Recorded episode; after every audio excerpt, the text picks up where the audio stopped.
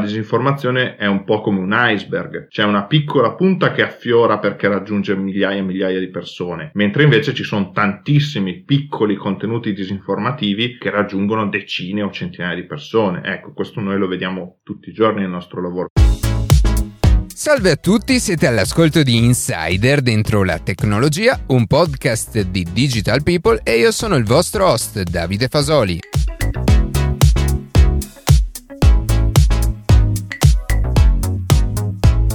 Oggi cercheremo di capire meglio cosa sono le fake news, le notizie false e quale ruolo gioca ovviamente la tecnologia, ma anche il giornalismo e la politica nella loro propagazione. Prima di passare alle notizie che più ci hanno colpito questa settimana, vi ricordo che potete seguirci su Instagram a chiocciola dentro la tecnologia, iscrivervi alla newsletter e ascoltare un nuovo episodio ogni sabato mattina su Spotify, Apple Podcast, Google Podcast oppure direttamente sul nostro sito.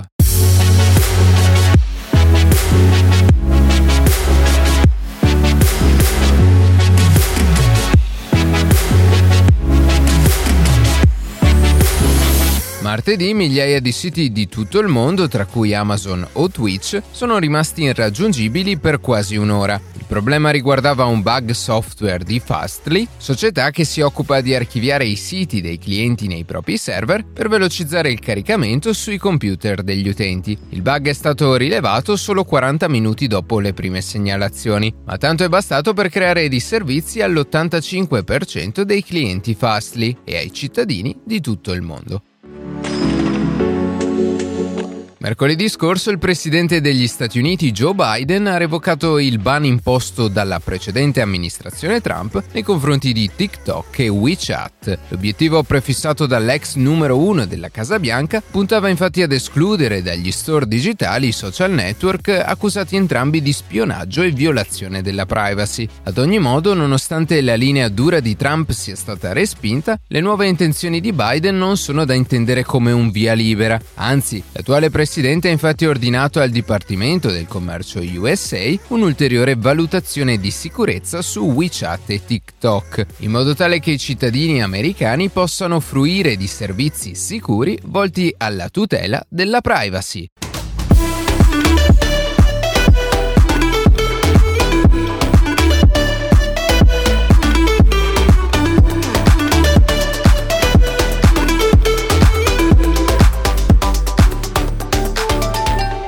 Viviamo in un mondo interconnesso in cui tutto influenza tutto e dove chiunque può creare e diffondere notizie, sia vere ma soprattutto false. E quella delle fake news è forse una delle più grandi piaghe sociali dell'ultimo periodo e negli ultimi anni purtroppo nuove tecnologie stanno amplificando questo fenomeno. Per approfondire questo tema e capire come contrastare le notizie false, siamo in compagnia di Giovanni Zagni, giornalista e direttore di Pagella Politica e di Facta. Benvenuto Giovanni. Grazie, grazie. Prima di iniziare, eh, poco fa ti ho introdotto come direttore di, di Pagella Politica e di Facta. Cosa sono quindi queste due realtà e di che cosa vi occupate al, al loro interno? Dunque, Pagella Politica è un sito che si occupa di fact-checking, cioè di verifica delle dichiarazioni politiche. Eh, in particolare, diciamo, il focus di Pagella Politica, come suggerisce anche il nome, ecco, è un po' limitato al mondo della politica, quindi quello che facciamo normalmente è prendere dichiarazioni pubbliche di personaggi pubblici, eh, quasi esclusivamente di politici italiani di rilevanza nazionale, e di eh, verificare se quello che viene detto è corretto in base ai numeri o al parere degli esperti o comunque a dati di fatto eh, facilmente verificabili e diciamo anche disponibili o a tutti oppure anche che si possono trovare con un eh, normale diciamo lavoro giornalistico. Ad esempio, se dei dati che servono a verificare una dichiarazione non sono pubblicamente di- disponibili, chiediamo alle autorità che se ne occupano e ce li facciamo, ce li facciamo dare. Eh,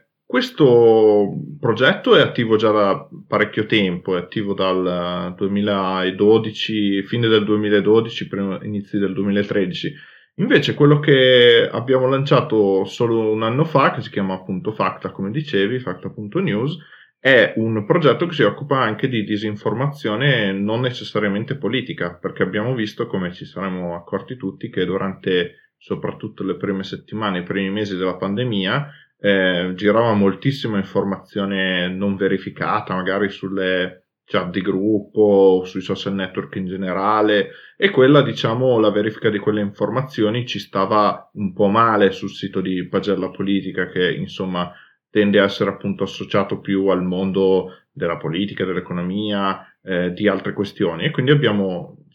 creato una redazione separata che si occupa solo di disinformazione non politica e di approfondimenti collegati, che è appunto il progetto Facta. Ho capito. E parliamo quindi di fake news. Che cosa sono effettivamente, e una notizia falsa come nasce e perché si presta a essere così popolare?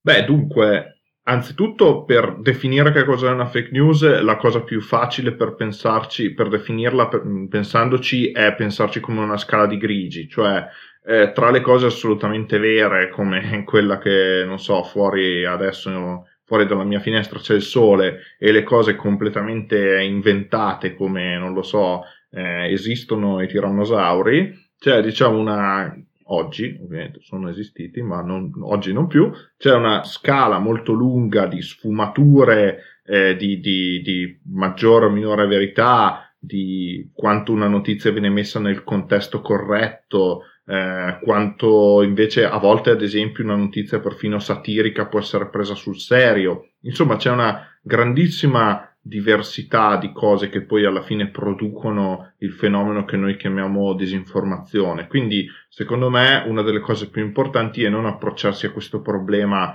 come se si, tra- si trattasse di un bianco e di un nero, in cui c'è qualcuno che dice tutta la verità, qualcuno che dice solo balle, e invece in mezzo non c'è, non ci sono, diciamo, quelli in mezzo. Come per molte cose, diciamo, il, il, il grosso si gioca, si gioca al centro, quindi anche il nostro lavoro, soprattutto ad esempio per Pagella Politica, per quanto riguarda le dichiarazioni politiche, le dichiarazioni politiche hanno sempre, magari partono da dei numeri corretti, ma poi hanno bisogno di, di contesto, hanno bisogno di essere precisate meglio, mentre invece poi un sacco di, di informazioni che girano magari nelle chat eh, di gruppo, magari una foto o un video, sono anche veri, cioè non sono stati creati ad arte, ma sono stati ad esempio scattati o ripresi in un altro momento, in un altro luogo, in un altro anno. E, e poi, per venire alla tua ultima domanda, eh, cos'è che le fa così di successo? Beh, eh, anzitutto le fake news seguono, la disinformazione segue la informazione ufficiale, quindi quando l'informazione mainstream o co- corretta, insomma come la si vuole chiamare, eh, ha cominciato a parlare di pandemia, poi tutta la, la, la disinformazione si è anche concentrata su quel tema lì. Quindi ecco, un'altra cosa che si può dire è che non è detto che sia aumentata la disinformazione durante la pandemia, semplicemente si è concentrata tutta su uno stesso tema e quindi l'abbiamo vista di più. E poi ovviamente la disinformazione, essendo stata creata in qualche modo spesso da qualcuno, fa leva su dei meccanismi che la rendono per forza di cose più interessante, quindi ad esempio va a riempire un vuoto informativo. Classico esempio: da dove viene il virus? Proprio negli ultimi giorni stiamo parlando del fatto che è possibile che il virus che causa la Covid sia un virus creato in laboratorio. Eh, Facebook ha detto che non eh, rimuoverà più chi dice quelle, eh, chi, chi afferma questa cosa. Ecco, chi lo dice da un anno semplicemente dava per sicure cose che non c'erano. Quindi la, la, un anno fa la risposta più onesta alla domanda "il virus è artificiale?" era "non lo sappiamo, non si può sapere, non ci sono abbastanza prove". Un contenuto disinformativo aveva gioco facile in quella, diciamo, incertezza, in quella, in quella mancanza di sicurezza intorno a un tema che interessava così tanto, nel dire "sì, certo, è stato creato qui, qui e qui, vi facciamo vedere", e poi prendevano magari qualcosa fuori contesto e così via. Quindi insomma è... è È un po' questo il meccanismo, cercare di sfruttare qualcosa di cui il pubblico ha bisogno o cerca. Sì, quindi hai fatto questo esempio della, della scala di grigi. La fake news è difficile da scovare, soprattutto quando si trova nel mezzo, cioè quando è magari supportata da immagini o dati che sono reali ma che vengono decontestualizzati. E a proposito di questo, allora, come si fa a riconoscere una fake news da una notizia vera? E poi però c'è anche un altro tema, che è quello della satira. Come si fa a riconoscere una fake news da una notizia invece che, che in realtà è un pezzo satirico? Sì, dunque, secondo me aiuta moltissimo a chiarire questi, queste ambivalenze, soprattutto con la satira. Eh, se si risale, se si fa questo esercizio, a volte un po' difficile e a volte non banale, di risalire alla fonte primaria dell'informazione, cioè eh, l'informazione che è scritta su un articolo online o, su, o riportata in un video su YouTube o qualunque, o detta in un podcast, da dove arriva, chi l'ha detta per primo. E in questo modo, ad esempio, la satira si scopre quasi sempre che, che in realtà è satira, perché se il primo luogo online in cui quella notizia è comparsa è appunto un sito o satirico o assolutamente amatoriale e possibilmente satirico, perché poi ci sono anche parecchi siti che si muovono, diciamo, un po' in mezzo, in un modo un po' ambiguo, e dicono, quando poi una cosa diventa virale, dicono eh ma era satira. Comunque, diciamo, al di là di questi casi un po' in malafede, quelli in buona fede è chiaro andando a vedere sul sito se si tratta di un sito. Ad esempio, è successo in passato che notizie di Lercio, che tutti noi conosciamo, siano state prese per vere da testate anche eh, più o meno rispettabili. C'era un titolo di parecchi anni fa eh, che era stato ripreso da alcune testate online, Eh, non, non il Corriere della Sera per intenderci, però comunque da alcune testate online, che diceva che Radio Maria per errore aveva mandato una canzone dei, Death, dei Megadeth eh, e dei Cannibal Corpse, una roba del genere, che sono due vabbè, gruppi metal violentissimi, e quello lì all, in, all'inizio era una notizia di Lercio che qualcuno ha preso per, per vera. Oppure è successo con una finta prima pagina di Repubblica un paio d'anni fa, dopo il rogo dell'autobus a San Donato. C'era una finta prima pagina di Repubblica che prendeva in giro, diciamo, eh, l'atteggiamento buonista nei confronti dell'immigrazione, per semplificare, eh, e quella era stata pre- presa per vera, tanto che la stessa Repubblica aveva dovuto smentire quella, quella, notizia, quella notizia lì. Quindi la ricerca della fonte, secondo me, è un'operazione non banale, eh, che soprattutto online, ma che risolve moltissimi dei dubbi. Ci fai un esempio di come anche chi non è del vostro settore può cercare di risalire a, a come è nata una notizia? Beh, dunque, il, nel caso della, di un articolo online, di un articolo testuale su una, su una testata o su un blog, eh, la cosa più semplice è cercare di capire nel testo se la fonte è esplicitata o meno. Cioè, spesso, ad esempio, in articoli di giornale è riportata un'informazione e si dice secondo e poi il nome di chi l'ha. E allora anche lì spesso si scoprono delle cose interessanti. Ad esempio, facciamo un esempio inventato, ehm, un articolo che parla del boom delle crociere, e poi vediamo che c'è scritto, secondo una ricerca di una cosa che non abbiamo mai sentito, commissionata da nome di una nota compagnia di crociere.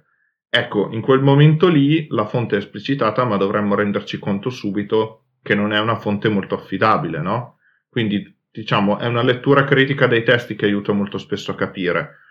Poi, molto spesso invece la fonte non è esplicitata, e allora lì bisogna cercare su, su Google e, e, come dire,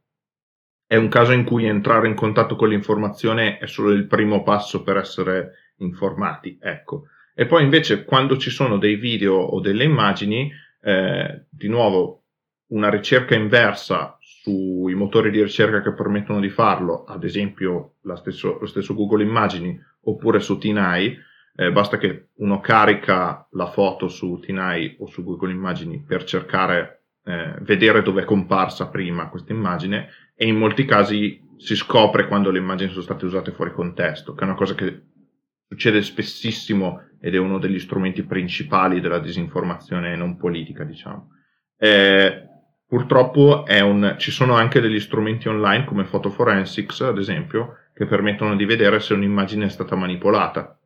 Quindi eh, purtroppo non è, non è un lavoro difficile, ma è un lavoro che richiede tempo. E, e visto che molto spesso la disinformazione noi la condividiamo in due secondi perché leggiamo un titolo che ci fa ridere o vediamo un'immagine che ci colpisce, è, è proprio questo fatto di fermarsi, dedicare un attimo di più, che, che poi è quello che ci espone di più ai rischi, ecco. E proprio collegandomi a questo tuo ultimo ragionamento, eh, nonostante debbano essere principalmente i cittadini a imparare a, a riconoscere la veridicità o meno delle, delle affermazioni che, che trovano, che leggono online, una grande responsabilità possono avercela anche i giornali, cioè come dovrebbero provare le, le grandi testate giornalistiche a tutelare i loro lettori da questo fenomeno. Eh, questo, questo è, una, è una domanda molto, molto spinosa, perché dunque diciamo due cose. La prima è che gran parte della disinformazione che viene spinta dalle testate è spinta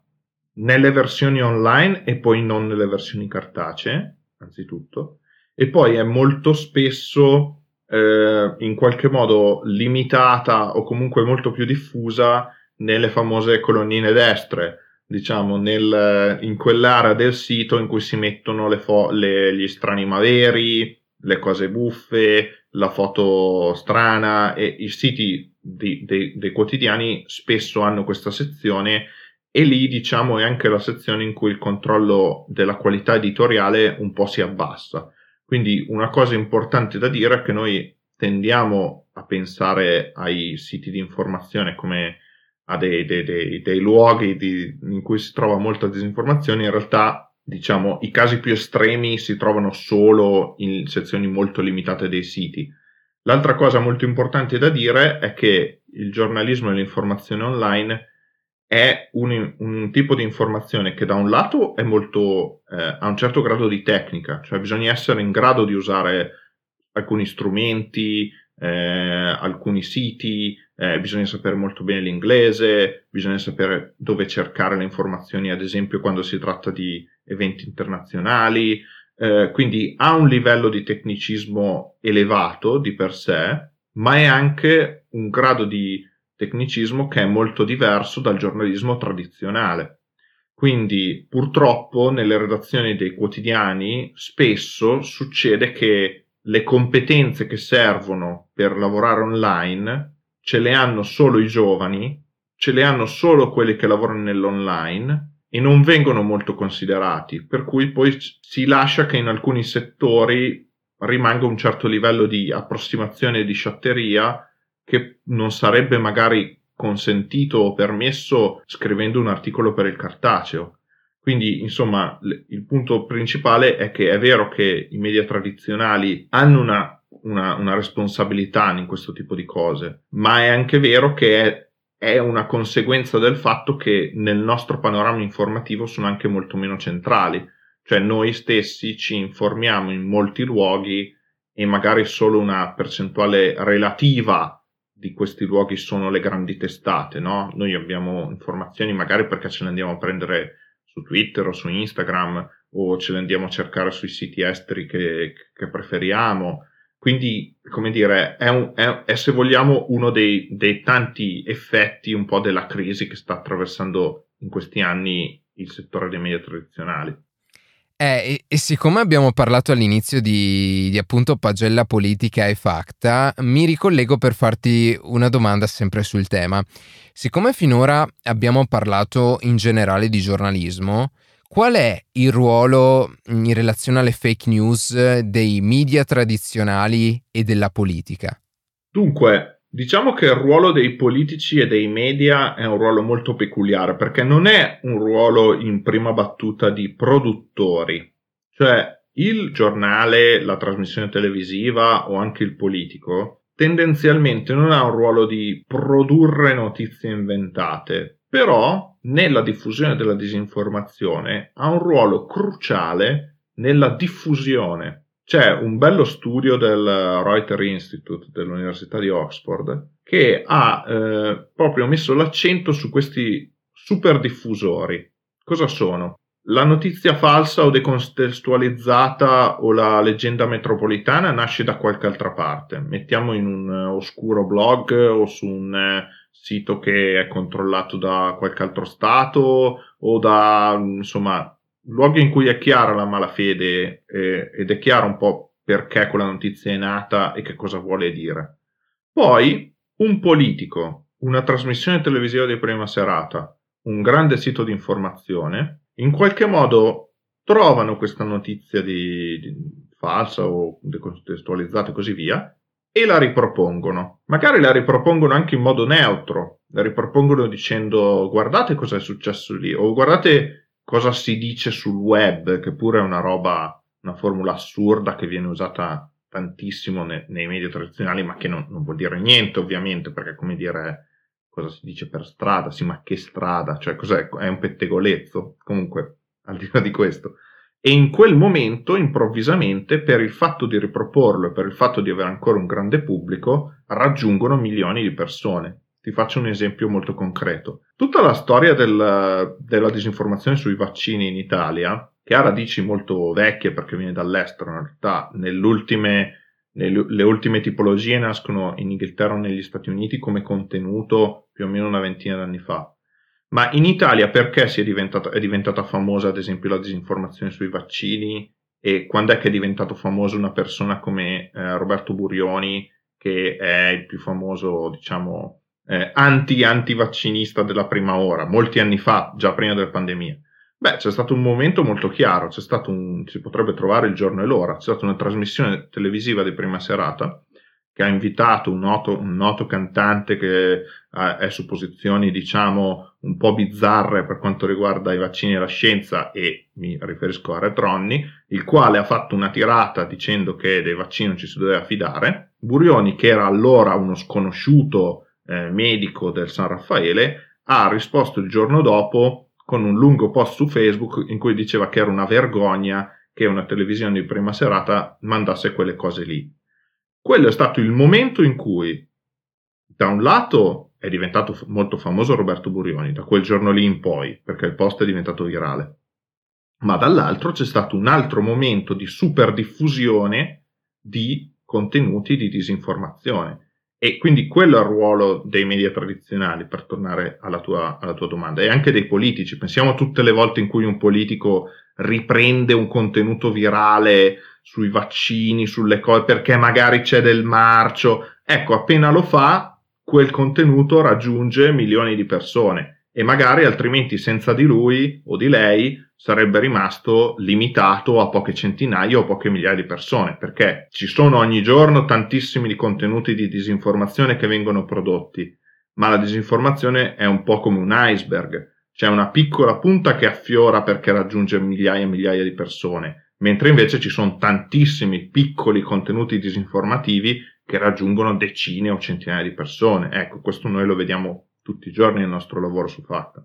E qual è il senso, eh, l'opportunità di diffondere una notizia falsa? Quali possono essere le motivazioni? Beh, dunque, ci sono mo- motivazioni, diciamo, strumentali, come la disinformazione diffusa, ad esempio, per danneggiare una campagna politica di un paese, cosa che si è vista negli Stati Uniti, soprattutto al giro prima, non al, tanto alle ultime elezioni, ma a quelle del duemilasedici molto di più.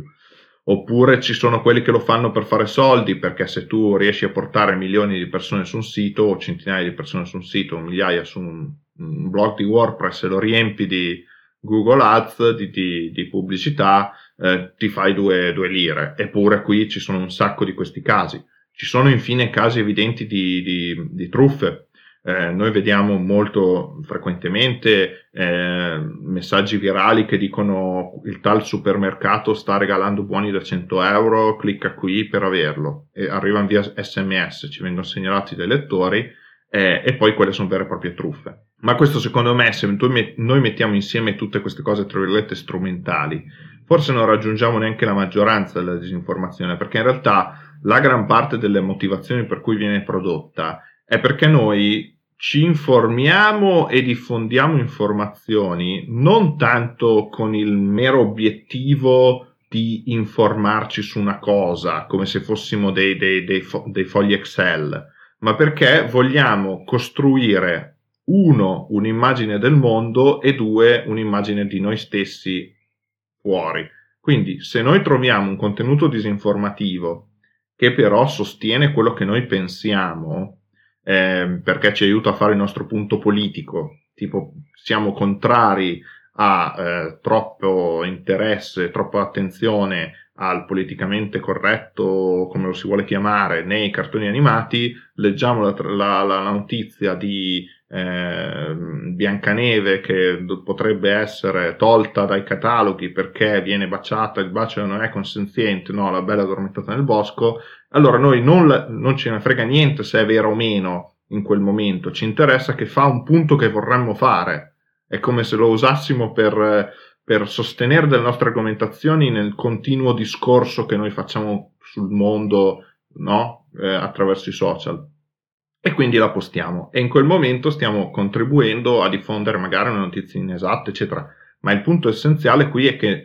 il, i motori principali proprio psicologici dell'uomo nell'informarsi e nel diffondere informazioni quasi mai sono quelli di effettivamente conoscere i fatti, ma molto più spesso sono di eh, far capire chi sono, far capire come la penso, cercare di portare a casa una discussione. Sì, diciamo che tra notizie vere e notizie false ce ne sono per tutti i gusti e, e penso allo stesso tempo che, che faccia molto comodo rafforzare un, una propria idea con Con un, con un pezzo, con, con una notizia, con un articolo che, che appare appunto apparentemente come, come vero.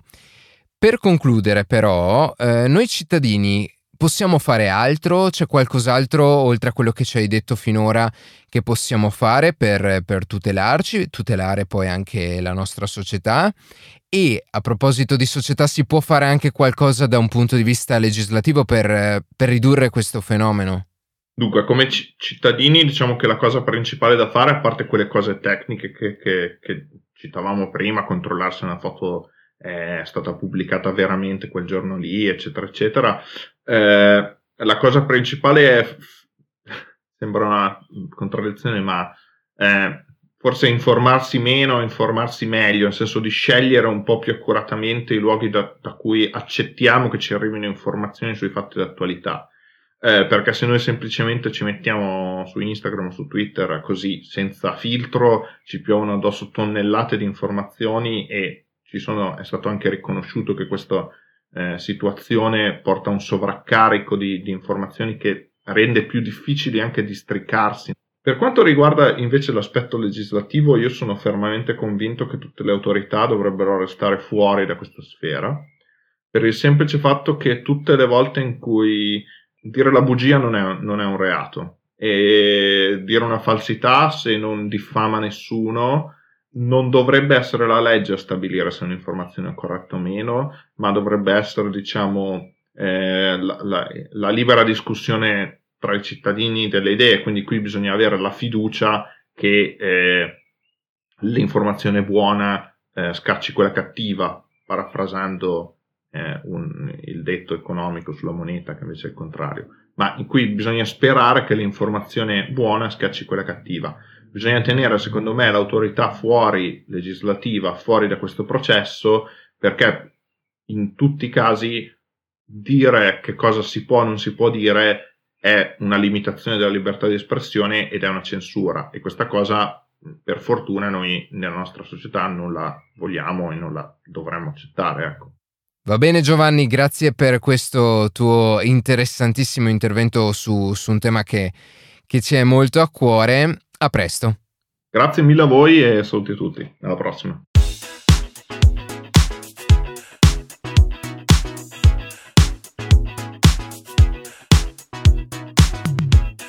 E così si conclude questa puntata di Insider dentro la tecnologia. Io ringrazio come sempre la redazione e in special modo Matteo Gallo e Luca Martinelli che ogni sabato mattina ci permettono di pubblicare un nuovo episodio. Per qualsiasi tipo di domanda o suggerimento scriveteci a redazione chiocciola dentro la tecnologia punto it. Seguiteci su Instagram a chiocciola dentro la tecnologia, dove durante la settimana pubblichiamo notizie e approfondimenti. In qualsiasi caso, nella descrizione della puntata troverete tutti i nostri social. Se trovate interessante il podcast, condividetelo, che per noi è un ottimo modo per crescere, e non dimenticate di farci pubblicità. Noi ci sentiamo la settimana prossima.